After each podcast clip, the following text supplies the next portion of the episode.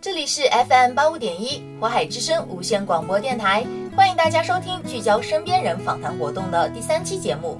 我们本期的嘉宾是来自艺术与设计学院的高宇轩学姐。首先，请高宇轩学姐给大家打声招呼，简单介绍一下自己。Hello，各位学弟学妹们，我是艺术学院的高宇轩，很开心今天可以和大家分享我的故事。我相信收听本期节目的听众中有许多正在为了考研而发愁。那么今天我们也是有幸邀请到了高宇轩学姐为我们分享她的考研故事，希望她的经历能够带给正在迷茫中的你一些帮助。考研或是想要在自己的专业领域更深的研究下去，或是想要通过考研去一个理想中的学校，或是你想要的未来需要你有更高的学历。选择考研的理由有千千万万。学姐是什么时候决定要考研的呢？还记得最初是为了什么而考研的吗？当我正式决定要考研的时候，已经是六月份了，八月份正式开始。当时考研呢，就是单纯的想为了换一个上床下桌的宿舍。高中的时候认为大学都是上床下桌的宿舍，结果本科是一个上下床，所以就本着想找一个环境好一点的大学去考研究生。其次呢，就是想去一个大城市看一看，丰富自己的眼界。那么您为什么会选择上海工程技术大学的产品与设计专业作为考研方向呢？本着能去一个大城市、容易上岸的学校，所以就选择了上海工程。而且产品设计也是他们四个专业里面我比较心仪的一个专业。况且上海工程的校园环境优美，宿舍环境也不错，各方面都符合我的要求。所以我就选择了这个学校这个专业。我们都知道，更高的学历有时候也意味着容易找到更好的工作。对于考研和工作的关系，您是怎么认为的？我觉得考研之后呢，你的专业会更加细分，学的也更加深入，也更加能够明确自己以后的一个专业方向。从决定了要考研的那一刻，我想就注定了在接下来的一段时间里，你会比其他不考研的同学更加的辛苦。为了考研的成功，您是怎么规划自己的时间的呢？暑假学习回来之后呢，就制定了一系列的一个计划。前期背诵理论就是三十天背完一本书，等到第二遍、第三遍的时候，就慢慢的缩短时间。同时，政治也开始了一轮复习。等肖八出来之后，就开始反复的做选择题。理论就是背诵肖四。我的专业课是手绘素描和快题的一个穿插练习。每周两次，这样子也可以更加方便的去巩固自己的一个知识。考研的道路通常是孤独而迷茫的。我记得曾经在朋友圈里看到过这样一段话：考研就像是在黑屋子里洗，你不知道洗干净了没有，只能一遍一遍的去洗。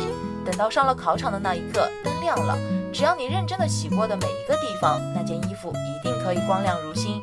而你以后每次穿这件衣服时，都会想起这段岁月。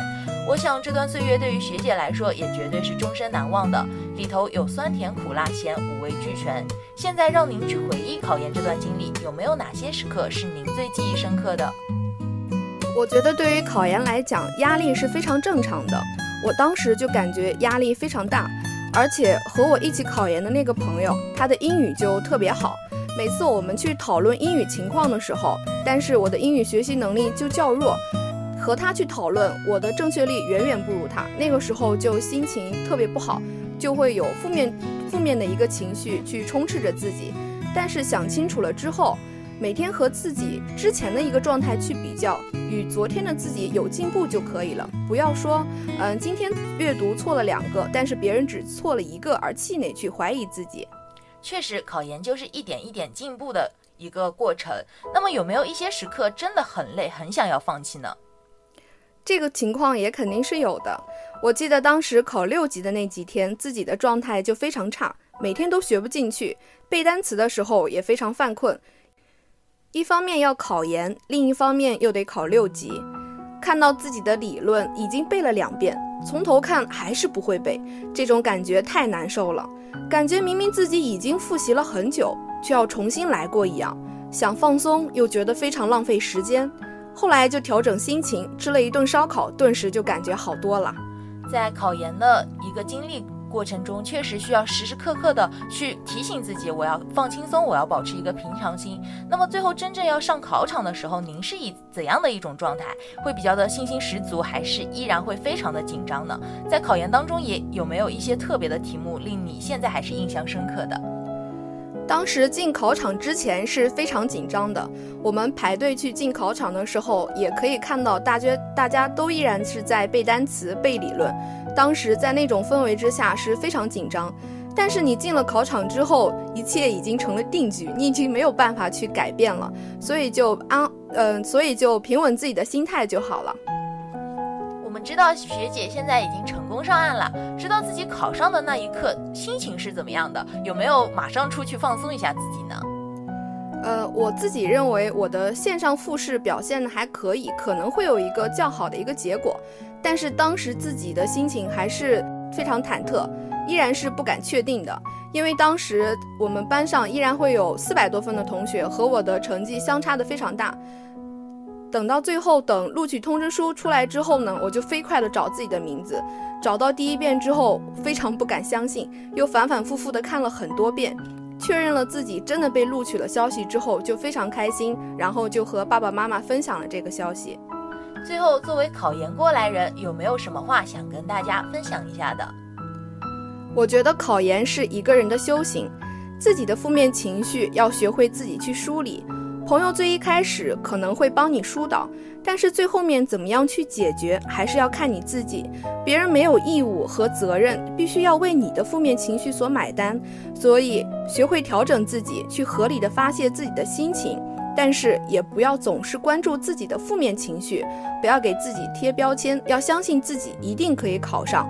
同时呢，我觉得也不要去跟别人做比较，你一定是最好的。我也相信各位学弟学妹们一定会考上的，加油，加油！那那学姐有没有什么对学弟学妹们正在要考研的一些同学的建议呢？首先，我觉得第一点呢，就是不要太纵容自己。不要觉得今天自己压力很大就可以放松，等到明天再复习的时候，之前自己一个星期就出去玩很多次，这样子就会形成自己的一个懒惰的一个心理。可以前期一个星期可以给自己留出一个晚上的时间去放松，或者每周睡一次懒觉，合理安排好自己的时间。如果你做不到早起，那就晚睡。自己每天的学习时间量，我当时就尝试过六点起床，到了图书馆就困得不行。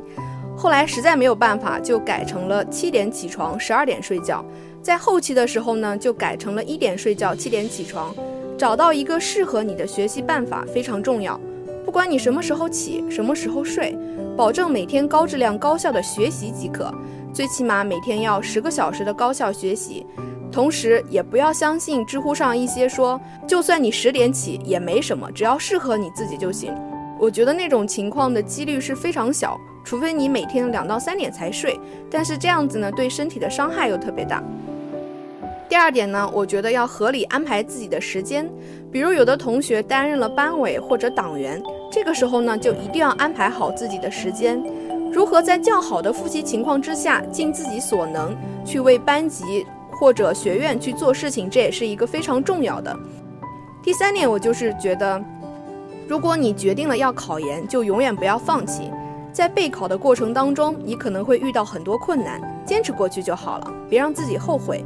你在学习的过程中会遇到各种各样的事情需要你去处理，或者你的朋友、你的舍友，他们每天出去玩、去逛街，你也可以偶尔的放松来奖励自己，但是也不要跟别人去做比较，你要坚持好你自己的目标。考研就算考不上也没什么，最起码你可以感受到自己在考研的过程中所付出的一切努力。你将会对自己有一个全新的认识，觉得自己非常了不起。确实，考研就是不断的去改变自己，不断的去提升自己的一个过程。那学姐在考研的过程当中，有没有最想感谢的一个人，或者最激励自己的一句话呢？我当时考研是跟我的好朋友一起每天去图书馆复习的。这段时间真的是多亏了他的陪伴，在此我也非常感谢他的相陪。虽然这次的结果不尽如人意，但是我相信在以后的生活里，他将会更加努力。感谢高宇轩学姐的分享，也祝大家考研顺利。本期的聚焦身边人访谈活动第三期节目就结束了，我们下期再会。